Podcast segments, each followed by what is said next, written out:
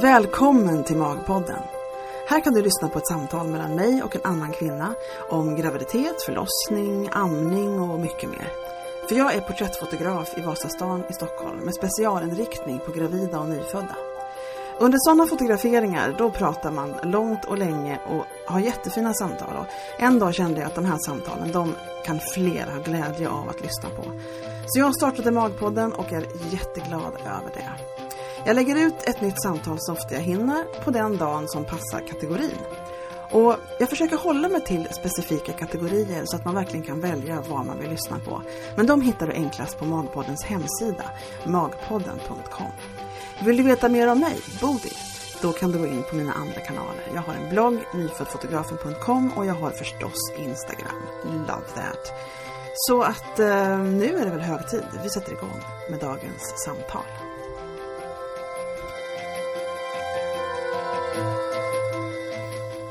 Idag pratar jag med Therese som är gravid, som har en häst, som har en man och som har en del ryggproblem. Och det är väldigt många som ser mycket, mycket problem med det här och det är väl någonting som irriterar Therese ganska rejält.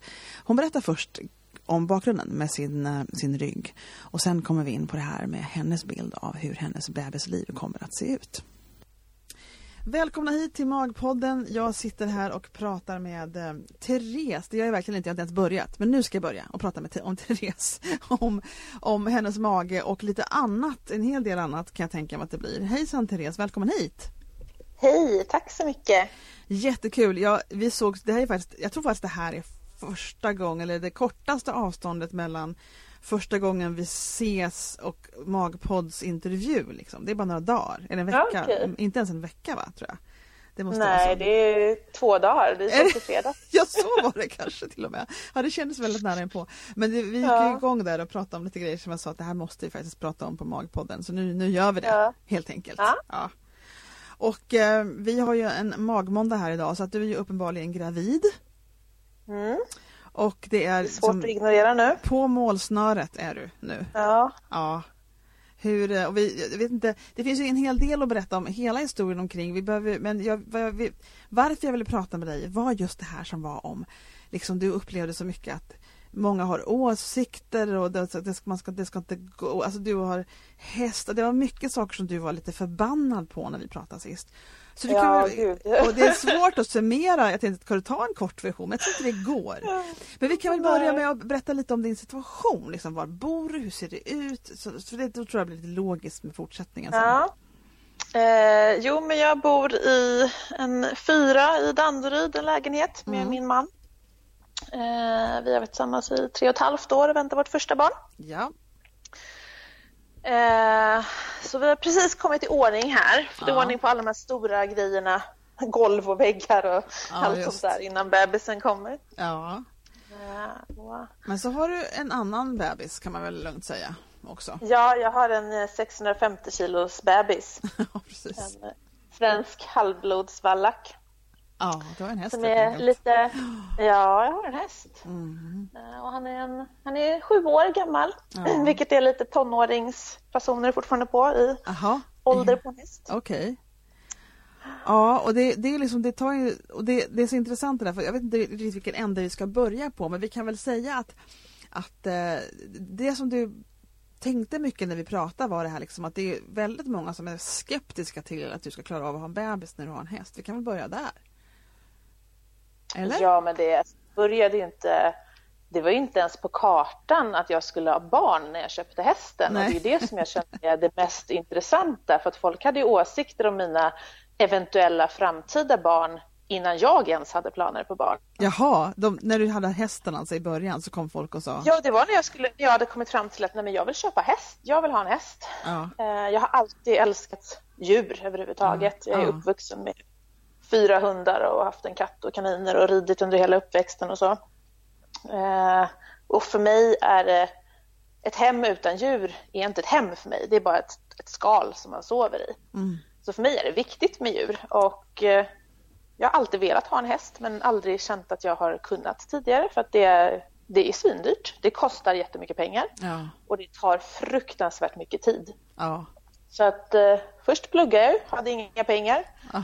Och sen började jag jobba, hade varken pengar eller tid. Ja. Och sen jobbade man ännu mer, hade man till slut kanske pengar men man hade fortfarande inte tiden. Så det har ju tagit ganska många år för mig att komma till en plats i livet där jag känner att nej men nu går det. Ja. Nu skulle det faktiskt gå att skaffa en häst.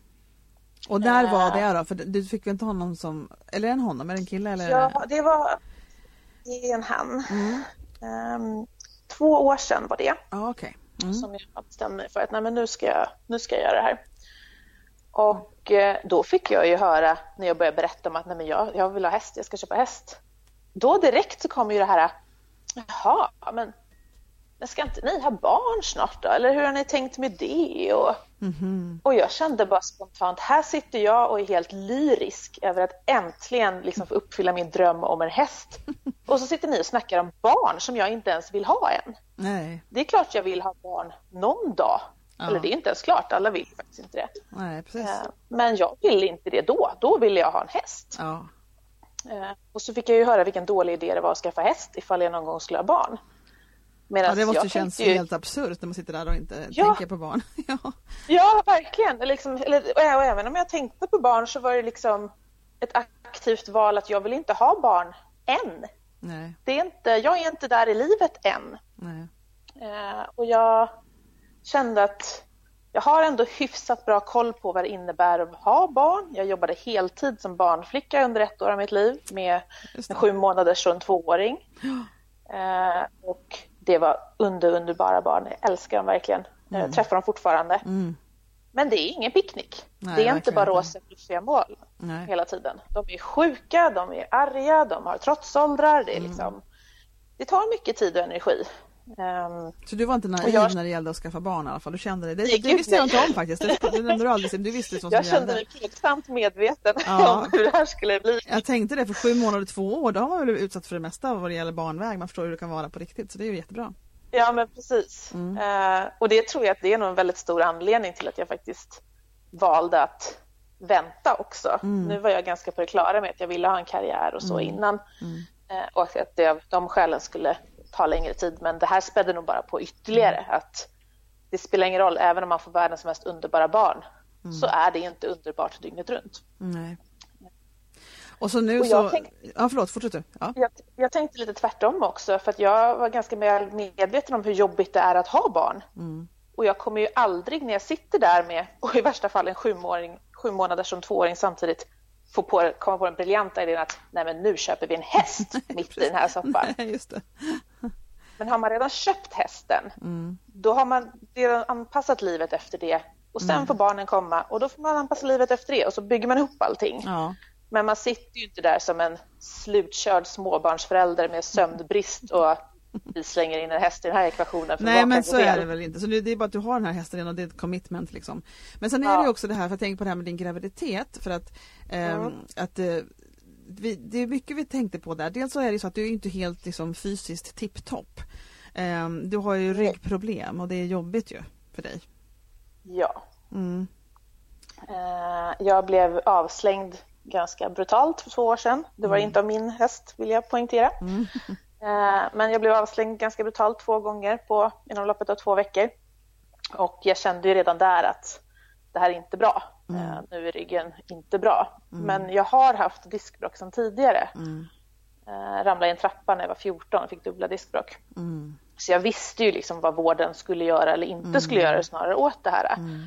Och jag visste att även om jag har fått nya diskbråck nu, vilket jag var ganska säker på att jag hade fått, så skulle de inte göra någonting om det inte var absolut nödvändigt för att Nej. det minskar chanserna till att det självläker på ett bra sätt och om det händer ytterligare någon gång i livet så är man i princip eh, körd om man väljer att steloperera och så vidare. Så mm. jag kände att jag har ju klarat av att rehabba det här tidigare så jag försöker igen. Mm.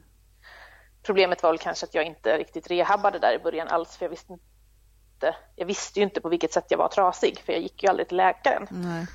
Eh, för dum hästtjej som jag var så körde jag bara på tills mm. det några månader senare var ja, riktigt illa. Mm. Ehm, och då när jag kom till vårdcentralen och läkaren då, eh, och försökte förklara att nu, nu är det katastrof här så mm. då var det ingen som trodde på mig. För jag red ju fortfarande och mm. om man nu är så trasig som jag påstod att jag var så då rider man inte för det klarar man inte. Mm. och fick göra något böjprov där. Läkaren sa att jag skulle böja ryggen kota för kota. Och det gjorde jag ju. Tårarna sprutade men jag gjorde det. Mm. Så han kom ju fram till att ja, men det här kan ju inte du göra ifall du nu är så trasig. Så det är Nej. nog bara lite stela muskler. Han tänkte nog inte på att det finns en del som tar sig igenom det mesta utan att klaga för mycket. Ja, ja precis. Så att jag fick en remiss till en sjukgymnast eh, och som jag gick till några dagar senare. Eh, och hon vägrade ju ta i mig. Mm. För att hon kom fram, du, du är för trasig, jag kan, mm. jag kan förvärra det här. Mm. Du måste rynkas först. Mm. Så hon skickade tillbaka till den här läkaren för att hon får inte, sjukgymnaster får inte till att man får en röntgen så jag var tvungen att gå tillbaka till den här läkaren. Mm. Um, får något irriterat svar av honom och skulle försöka hitta någon ny tid. Men jag hann ju inte ens till den där nya tiden för däremellan så fick jag åka in akut till Sankt Göran. Mm. För då, hade jag liksom, då var nerverna till benen i kläm, allting strålade av smärta. Mm. Jag låg på golvet och bara skrek. Mm. Så då var jag inne några vändor på Sankt Göran. Men då kommer man ju direkt till ortopedspecialister mm. och de är ju superduktiga. Mm. Så de sa ju det direkt att vi är ganska säkra på att det är diskbråck men vi gör en vanlig slätröntgen för att mm. utesluta skelettskador. Uh, och det hade jag ju inga skelettskador. Så att mm. de sa ju bara, nu bara tillbaka till husläkaren igen för du måste göra magnetröntgen också och det kan inte vi fixa här på akuten. Så då var jag tvungen att skriva ut journalerna från mm. ortopedspecialisten, ta med mig till min husläkare mm. för att liksom till slut få en remiss och göra en magnetröntgen. För han, mm. min husläkare tycker fortfarande att jag är dum i huvudet och skitlöjlig rent ut sagt. Mm. Och lite muskelspänningar bara tyckte jag. Mm. Ja, precis. Uh, så till slut så skrev han ut den där uh, remissen mm. och uh, jag ganska, väl tre veckors väntetid eller något sånt där på, för att komma på magnetröntgen och däremellan så hann jag ju haverera några gånger till och blev inlagd på KS i några dagar. Så fick de köra mig till magnetröntgen därifrån. Eh, och då när jag fick ut de svaren, då ringde ju faktiskt husläkaren upp direkt.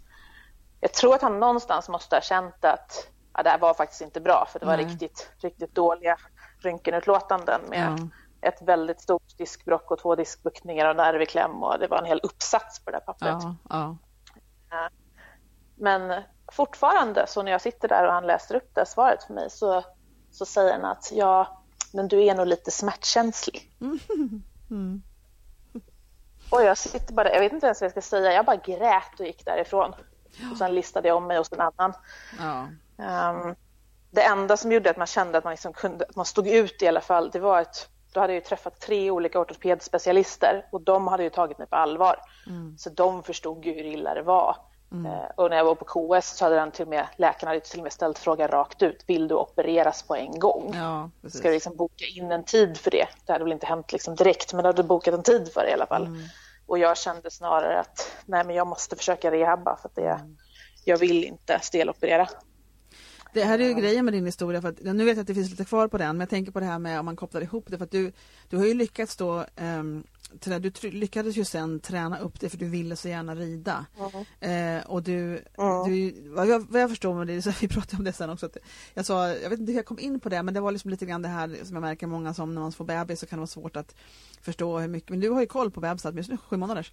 Men det här med liksom ja. att det tar så, mycket, tar så mycket tid. Och du sa, och jag sa att ja. det kan vara svårt om man har sina listor och lite A-typ och så, och så sa du så här, ja men det är det är, listor A-typ, that's me baby. Ja. Liksom. Och, och, så, och så pratade vi om, för jag tänker för du har, du är så extremt driven och så väldigt, du, det, när du vill någonting så så är du ju extremt stark i den vägen framåt, även genom smärta som det här med din, din rygg ja. var. Eh, för du lyckades ju sen ta dig upp på en häst och, och träna upp det så du kunde göra det när ingen utom en människa som själv hade häst förstod att det var möjligt, eller hur Therese? Ja. Och då tänker jag på det här med när man kopplar ihop det med din graviditet liksom för att för vi kom in på det, hur kommer det att bli sen? Och, och du, nu har du lite ja. tampas med, du har hästen, du har ryggen, du har liksom ja. den här bebisen som kommer eh, och då så är det så här, ja men jag har ju en man också. säger ja. du då. Som att ja. du skulle vara singel i en stuga i skogen med en jävla häst. Så är det ja. inte riktigt. Och, och då, då, tänker jag, då tänker jag lite grann, för jag funderade mycket på det här sen, vad är det som gör att man, för du var väldigt stark i liksom, men vad då? Jag har ju en man och vad ska han göra? Om man är så inställd på, jag har också sagt det mycket och hört det mycket att men det är bebisen bröstet och du, men du säger nej, behöver det inte vara. Jag måste ut och fixa med hästen, ja. det får bli flaska. För säg hur du liksom har tänkt där och hur du för nu, vi kan väl snacka om graviditeten, jag är jättegärna hur det har varit och hur du upplevt det. Eh, men du är nästan framme och jag tycker det var så intressant med dina tankar på att man är så inställd på att kvinnan ska sitta där i soffan hela tiden med bebisen. Men hur tänkte du där? Eh, nej men det, för mig så grundar det sig mycket i, ja gud, det, hästen är ju min livsdröm. Ja. Det är ju vad jag vill ha. Ja. Och att ryggen går sönder, det är ju ett problem och ja. ett problem löser man. Så att, krävs det att jag ligger en timme på golvet varje morgon och rehabtränar, då ligger jag en timme på golvet varje morgon så att jag kommer upp på hästen, för då är det värt det. Skulle man plocka bort hästen ur mitt liv, då hade jag förmodligen bara lagt mig på soffan med bebisen och så hade ryggen pajat. Okay. Så det blir en, en, en ond cirkel också, för då känner inte jag att jag har någonting som motiverar mig tillräckligt mycket att reda ut ryggen. Just det. Eh, så du känner verkligen just... att den, till, den tillför Ja, jag förstår, men jag förstår ju hur det är med djur. Jag har ju en hund som, som jag, jag grät i två veckor jag tror jag skulle bli av med den hunden. Jag förstår ju ja, the attachment liksom... liksom. Det är verkligen, ja. förstår jag det. Det är inget man ger upp direkt. Så du menar att det ger ju det mening också att hålla på och kämpa? Ja, ja alltså det är ju, jag skulle nog aldrig orka kämpa på det här sättet om jag inte hade hästen. Nej. För varför ska jag göra det? Det går ju liksom att gå lite långsammare i vardagen. Det går att be min man om hjälp att nå saker i värsta fall. Mm, mm. Istället för att motivera mig själv att ta mig igenom det. Mm. Men jag kan aldrig rida om jag inte har ordning på ryggen. Nej, just. Eh, och att komma ut till hästen, det är ju det som jag verkligen vill kunna göra med min privata tid. Mm. Och under graviditeten så har jag fått höra, jag tror för, första gången som jag blev riktigt chockad, det var när jag var i fjärde månaden en gång. Då hade jag tagit med de första tre månaderna av illamående och helvete och kunde knappt ta mig ut i stallet för jag mådde så dåligt och jag var så trött. Och sen kände jag, jag hade en vecka eller två där det blev lite bättre och jag mm. kände nu finns det hopp i livet. Men då packade ryggen ihop istället för jag hade liksom mått så dåligt så länge så jag hade inte kunnat träna som jag skulle och så vidare. Okay. Och där någonstans så då, vis, då visste jag ju ändå, jag hade tagit mig tillbaka från betydligt värre tidigare. Ryggen var ju liksom dålig då men den var inte i närheten vad den var ett och ett halvt år innan. Okay. Eh, så då hade jag ju kontaktat några sjukgymnaster och så och tänkte att det här fixar vi. Hur svårt kan det vara? Jag är ju liksom på en skala två av smärta istället för tio av smärta som var ett och ett halvt år tidigare. Så det här ska ju, det ska vi greja. Ja. Och så kom jag till sjukgymnasten som dessutom skulle vara graviditetsspecialiserad. Specialiserad. För ja. Jag försökte ju verkligen göra allt jag kunde där. Ja. Och får höra att men gud vad du är dålig, det här kommer du aldrig klara. Ja, just det. Det är bara att ge upp hästen. Vad menar Ja, just det, så var det. Hon sa ge upp hästen, ja precis. Ja, och det fick jag höra av två olika graviditetsspecialister. Mm. Bara, det här kommer du inte klara, ge upp hästen. Mm. Uh, och sen någon tredje som först vägrade jobba med mig så länge jag fortsatte rida. Men han mm. omvärderade faktiskt till slut. Uh, men där så, allt följer för mig. Mm. Då var jag gravid i fjärde månaden och flera personer har sagt åt mig att det här kommer jag aldrig klara. Mm. Och det, det kändes liksom som att de slet ut en del av mitt hjärta liksom. Och säga mm. att jag ska sälja hästen, det är ju liksom, det är mitt, mitt första barn. Uh, så jag låg ju på golvet och bara tokgrät, tårarna sprutade, ringde min man och bara det här, det här går inte, det blir inget barn, vi, vi, jag kan inte göra det här liksom. Nej, gud vad jobbigt. Men det är fascinerande, de har väl sin sanning och sina, sin logiska på något vis slutsats mot der, alltså från deras erfarenheter som inte är ett liv med en häst. Eh, men jag tänker liksom bara att det, jag är förvånad att det är så många som sa det till dig och inte kunde tänka sig att hitta lösningar med det istället. Jag förstår för dem var det logiskt, det måste ju varit det. Men det slutade ju inte där heller för att när jag försökte, när jag mådde så här dåligt så pratade, försökte jag prata med lite kollegor så där för att hålla mig flytande. Mm. Eh, och en kollega som frågade hur jag mådde var jag ganska ärlig mot. Mm. Eh, och jag sa rakt ut att det känns som att hela mitt liv rasar omkring mig. Ja. Allt som betyder någonting för mig tas ifrån mig. Ja. Och då fick jag ett svar som jag, jag blev helt chockad. Men jag kommer ihåg att hon sa att du offrar ingen nu måste du ändå tänka på dig och din framtid och din mans framtid och det här är er familj och, så vidare och så vidare. Hon, sa, hon, hon sa du offrar ingenting, men hon att hästen Jag offrar var... ingenting. Okay. Nej, alltså det, hästen var liksom ingenting i hennes värld. Okay. Eh, och jag låg där på golvet och bara grät och kände att allt rasar omkring mig. Det var ingenting för henne, för jag skulle ju tänka på min familj och vår framtid mm. och så vidare. Mm. Och jag blev så chockad för det. För det första så var jag inte beredd på det, men sen det säger ju så mycket om de valen som jag har gjort som betyder allt för mig. Mm.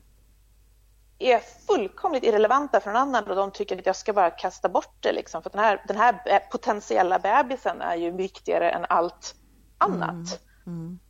Uh, och det är ju ett läge när jag känner att visst, jag vet ju om att jag är gravid men i fjärde månaden så är man inte supergravid liksom. Det, man är knappt stor. Man har lite mer mage kanske, men ja. inte mycket. Nej. Man känner fortfarande inte bebisen. Det är inget... Nej.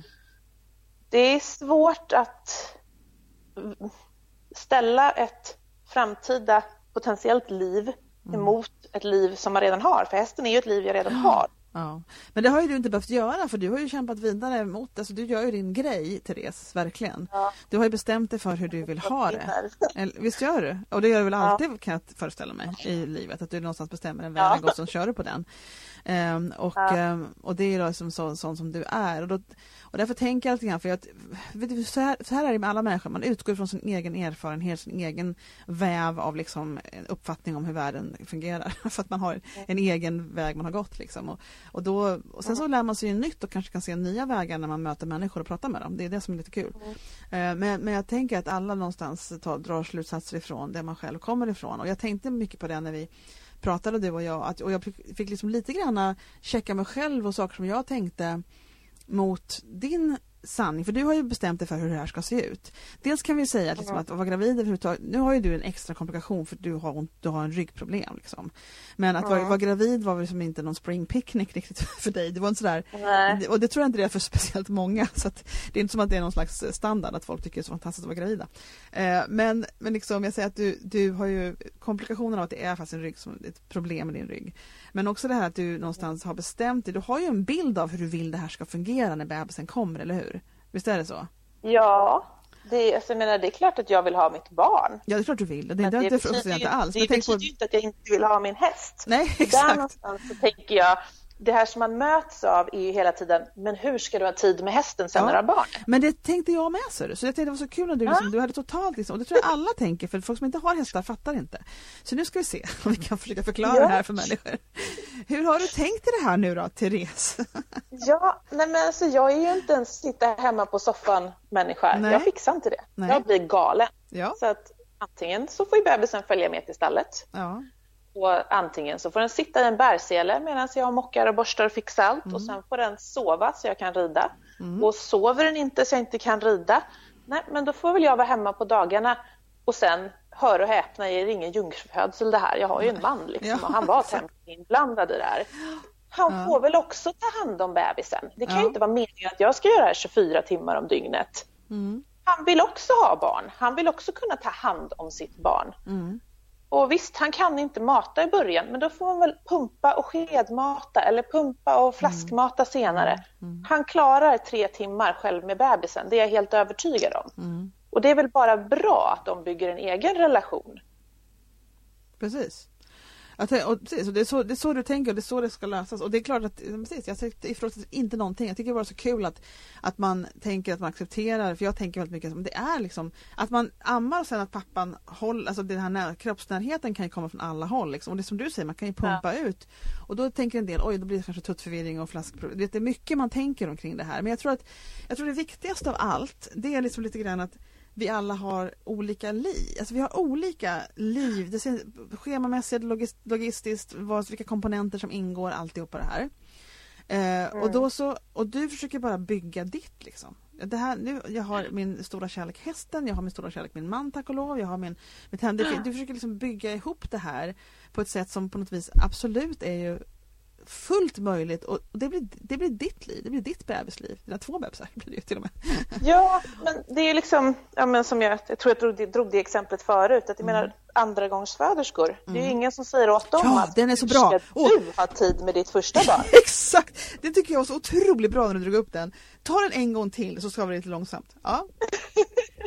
Berätta igen. Ja, men om man, jag menar, folk som får sina andra barn, det är ju mm. väl ganska få som faktiskt har ett barn. De flesta har ju två eller flera. Ja. Men det är ju ingen som säger till dem andra och tredje gången de blir gravida att men herregud, hur ska du ha hand om ditt första barn nu? Hur ska du ha tid med det? Mm. Det, det förutsätter ju alla bara ja. att man löser. Det är klart man löser det. Och Exakt. om man kan lösa det, varför kan man inte ha en häst och ett barn? I know. Det är väldigt bra, för det slog mig också som en så fantastiskt bra liten... Man känner sig bara dum i huvudet när, man, när du sa sådär. Ja men det är, precis så är det ju faktiskt. Jag minns när jag hade min bebis och hon skrek och det, det skar i hjärtat för att man kunde inte sluta att de grät liksom. Eh, och, och, då satt jag åt lunch och jag behövde verkligen ha lite mat i men min mamma var hemma hos mig och höll i henne. Jag var en sån där mamma som hade henne på kroppen typ först. Det blev, hon var en sån unge som behövde vara väldigt, hon var ingen sån här leka med mobilen alltid men det var inte hennes grej.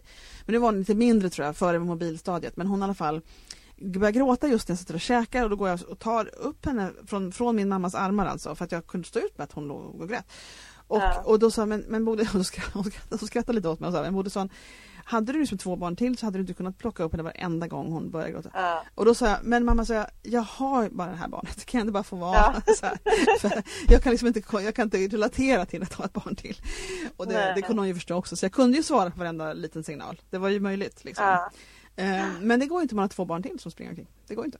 Så att, och Nej. därför tror jag också att de här nästa barn i ordningen blir liksom de här som klarar det mesta. Liksom, för att de kommer ja. liksom inte först hela tiden. Nej. Utan de får någon slags anpassa sig liksom till ledet hur det ser ut där hemma. Så att det är intressant det där det du säger och jag kände mig riktigt så här, ja men just det, när du sa det där med hästen om versus liksom äldre syskon. Ja, det är smart. Mm. Och, ja, så att man, man tänker, för att jag vet inte, jag vet att när man är gravid så är det väldigt svårt. Jag kunde inte relatera till att det var en riktig människa i mig förrän vecka 38 typ. Det var verkligen så. Det är svårt första gången man ska få bebis. Jag är ju i vecka 39 nu och ja, jag fattar nog fortfarande inte. Så. Du ska ha barn typ imorgon eftermiddag, så ser det ut för dig. ja, vi får se. ja. Men du känner, känner du liksom för nu är den här graviditeten förbi och det var ju inte så kul. Mådde illa och det var jävligt och sådär. Och, och, så mm. och ryggen och alla, du lever liksom inte mål av kuddar om du ska sitta eller ligga och sådär. Mm. Men kände du liksom att, känner du nu att det, vad ska man säga, eh, känner du liksom laddad för, har du någonstans, känner du liksom lite trygg i hur det här kommer att vara? Eller är du orolig eller hur känner du liksom inför framtiden med bebisen?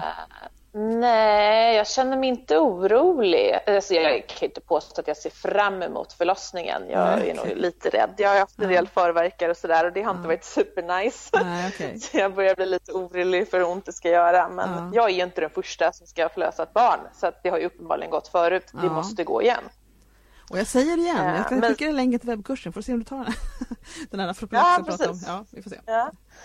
Uh, Nej, men jag känner mig nog mest laddad att liksom bara få, för nu känner jag lite att mitt liv eh, står på paus. Det står ja. i stiltje liksom. Ja. Jag kan inte rida, det kommer ingen bebis. Mm.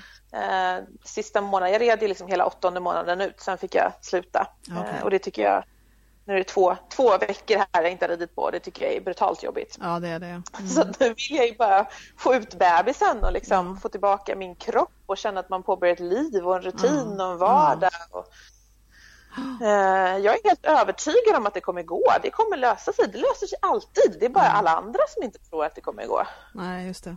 Och många andra. Du har, du, du har fått höra väldigt mycket tycker jag. Jag tycker det är lite ovanligt många åsikter omkring dig. Eh, ja. Jag kanske inte inbillar mig, kanske alla får, men jag vet inte. Det, jag vet inte. Det kanske är att jag vill väldigt mycket. Jag vill ha en häst och jag vill ha en karriär. Jag har jobbat ganska hårt för det. Ja, just det. Och jag är inte riktigt villig att kasta bort någonting och bara sätta mig hemma och titta på bebisen dagar i ända. Nej. Just det. Jag tycker det brukar gå att göra flera saker samtidigt. Ja. Det brukar gå att göra bra. Och jag inbillar mig ändå att när föräldrarna mår bra så mår barnen bra. Mm.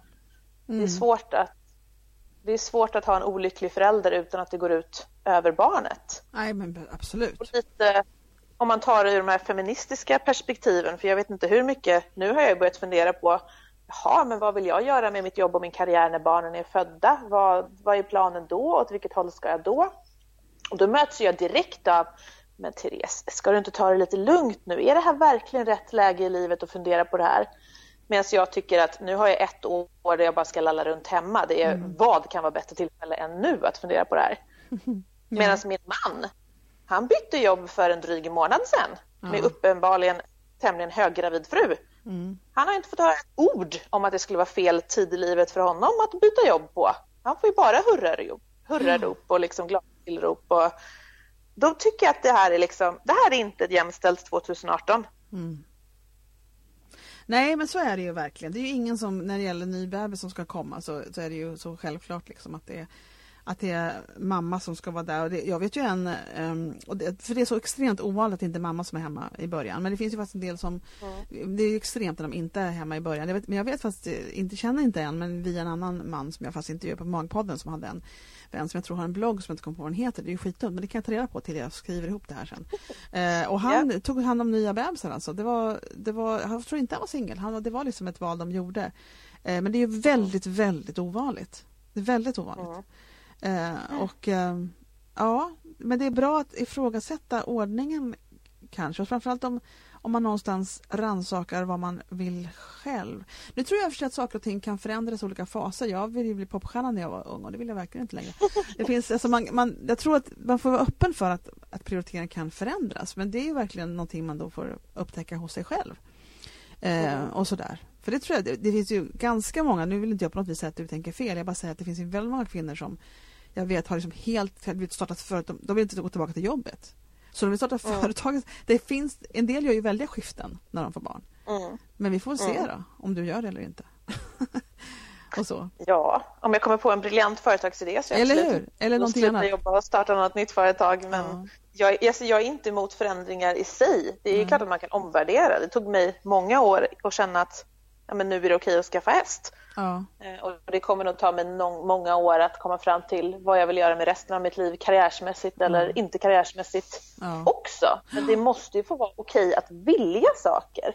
Och det som jag tycker är problematiskt är att som kvinna och gravid så känns det som att man har blivit en måltavla på något sätt. Allas åsikter bara trycks ner i halsen på en. Mm. Eh, vare sig man vill ha dem eller inte. Och har om, om, dem om vad? Vilka åsikter kommer liksom? Om hur det ska bli sen, eller? Hur det ska bli sen, vad jag har tid att klara av, vad jag har orkat klara av, vad som är rätt och fel att göra mot sitt barn, eh, mm. hur man ska välja att leva sitt liv. Mm. Um, vi hade ju diskussioner innan vi blev gravida om det skulle vara, ja, min man skulle väl kunna ha hur många barn som helst tror jag, men jag tror inte att han vill det egentligen när han fattar hur jobbigt det är. Nej. Men innan vi får barn så kan han gärna skämta om fem och åtta stycken. Mm. Jag lite mer realistiskt försöker väl säga två eller tre. Mm. Eh, men nu efter första graviditeten så känner jag att tre är inte på bordet längre. Nej, för det tar för mycket av mig och min kropp och mitt liv. Ah. Och även om då är det ju ganska många som ganska direkt om man diskuterar det här med någon säger ja men det är ju bara nio månader av ett liv. Ja fast det är det inte riktigt. Vem säger det, att det bara är nio månader? Det är det ju verkligen inte. Vad pratar de om då tror du? Nej. Nej men då tycker de liksom att, men när jag säger att jag kan inte rida, jag kan inte ta hand om hästen, jag klarar inte av att sköta mitt jobb ordentligt under graviditeten. Uh, så tycker de att ja men det, det är ju bara. Ja. Fast för mig är ju det, det blir ett år för att man är ju inte, så fort ungen är ute så är man ju inte tipptopp igen. Ja, just det. Uh, utan det tar ju lite tid att komma på banan igen och då är det till bortkastat år som hästägare. Mm. Och okej om man kastar bort två år, mm. man klarar nog eller man, nu ska jag inte säga man i allmänhet. Jag bedömer att jag klarar två barn, ett häst och ett jobb. Mm.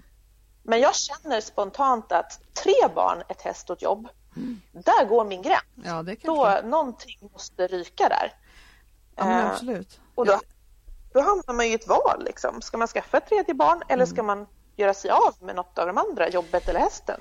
Det är jätteintressant. Jag, jag, jag fick ju, hade ju tänkt att par barn. Liksom. Jag är från den tiden när det också var lite mer vanligt. Det är ju vanligare nu att skaffa fler barn. Tre barn är ju ganska nya ja. normen och det var det inte när jag ja. var liten. Mm. Då var det farmor liksom som hade vet, åtta barn och sen så var det typ ett och två och sen så nu plötsligt är vi tillbaka på tre, fyra barn som är ganska vanligt. Ja. Men i alla fall så är det så att jag vet att jag, jag trodde jag skulle ha två barn men sen så började jag väldigt, väldigt sent och sen så var det lite, inte så himla lätt som jag trodde att bli en barn och sen så har jag fått det här barnet som är en fantastisk unge. Mm. Så jag är ju så nöjd med ett barn och för mig är det liksom, jag, jag förstår att jag har levt liksom, lite, lite skyddad verkstad sådär för att jag blir så imponerad av alla som har mer än ett barn. För jag, jag tyckte det var jobbigt mm. nog. Men man får verkligen mm. försöka planera in vad man tänker där och, och um, jag tycker det är intressant det du säger att, man liksom, att det är mycket åsikter eh, som kommer. Och då tänker jag, om du tänker tillbaka, eftersom du är ganska opinionated, du har ju verkligen en klar bild av hur du vill ha det och du jobbar hårt för att, din karriär och allt vad det var. Och då tänker jag, mm. kände du att det, har, att det kom liksom plötsligt när du var gravid kom, kom massa folk och sa till eller har du alltid, eftersom du är så öppen med du är nog väldigt tydlig med när du vill saker kan jag tänka mig, även mm. innan du någonsin blev gravid. Och då tänker jag att det mm. kanske provocerar folk till det för att de vill säga egentligen borde du tycka så här eller göra så här för att du är så tydlig med vad du vill. Kan det vara en, har det alltid varit så eller kände du verkligen att det hände inte först du blev gravid? Eh, folk har förmodligen alltid tyckt att jag har väldigt mycket starka åsikter för det har jag alltid haft. Mm. Men jag har ju aldrig fått jag har aldrig fått så här mycket, inte kritik men liksom Folk har aldrig sagt tidigare att men det här kommer du inte klara eller det, så här kan du inte göra. Eller. De har liksom bara, när jag har sagt att ja, men jag ska ha det här, det här är mitt nästa karriärsmål. Ja. Jaha, och så har väl de tyckt att hon är fullständigt orealistisk, hon kommer aldrig klara det där. Ah, Men det säger de inte till mig. Nej, och sen har jag gjort det och så har de inte vågat säga något. Just Men det. nu med barn så känns det helt plötsligt att det är någon spärr hos folk som bara släppt. För helt plötsligt så tycker alla att de har rätt att säga allt. Det är jätteintressant. Jätteintressant. Vad, vad, vad handlar det om då? Undrar man ju. Är det för att de har barn? Men kan det vara så att de har egna barn och så vet de, då baserar de det på sin erfarenhet, vad de orkade och inte orkade. Kan det vara det? Plötsligt har de någonting gemensamt, de tror att det är samma grej. Ja. Och då kan ja, jag, jag vet Nej. Jag, har ju, nu, jag skulle ju vilja säga att jag kan basera på massa empiriska fakta men jag har ju mitt fosterbarn i magen så jag kan ju fortfarande inte liksom säga att så här blev det för mig. Jag menar, det är klart att bebisen kan komma ut och det blir bara totalt kaos. Vi kanske får en kolikbebis som aldrig sover och jag är helt förstörd. Eh, det kommer bli ett helvete i några månader att få ihop allt med häst och så men jag är ändå jag känner att det är en inställningsfråga vad man mm. klarar och inte. Mm. Um, och jag vet att min, min man då, han drog upp något citat som han hade i sitt Twitterflöde från någon kille han följer eh, som jag tyckte passar ganska bra in på det här. Eh, och det var att när han, han hade skrivit att det andra säger är omöjligt, det betyder inte att det är omöjligt. Det är mm. omöjligt för dem, ja. men det behöver inte vara omöjligt för dig. Nej. Ehm, det, kanske är, det kanske är just det, liksom, att om man ser att men det här går, jag hade aldrig klarat det, då kommer Exakt. liksom inte det är baserat på det annan klara mm, jag tror, så tror jag det. Ja. Och jag tror det kan kicka in det där, om man har egna barn och så tänker man tillbaka på sin erfarenhet och så tänker man att, som ja. du säger, det hade jag aldrig klarat. Eller såna grejer. Du, jag tänkte på att det är en annan sak som vi pratade om, det var det här med dina, dina smärtor, dina ryggproblem och de här sakerna. Och det här med att vara sjukskriven som gravid, det pratar vi också om.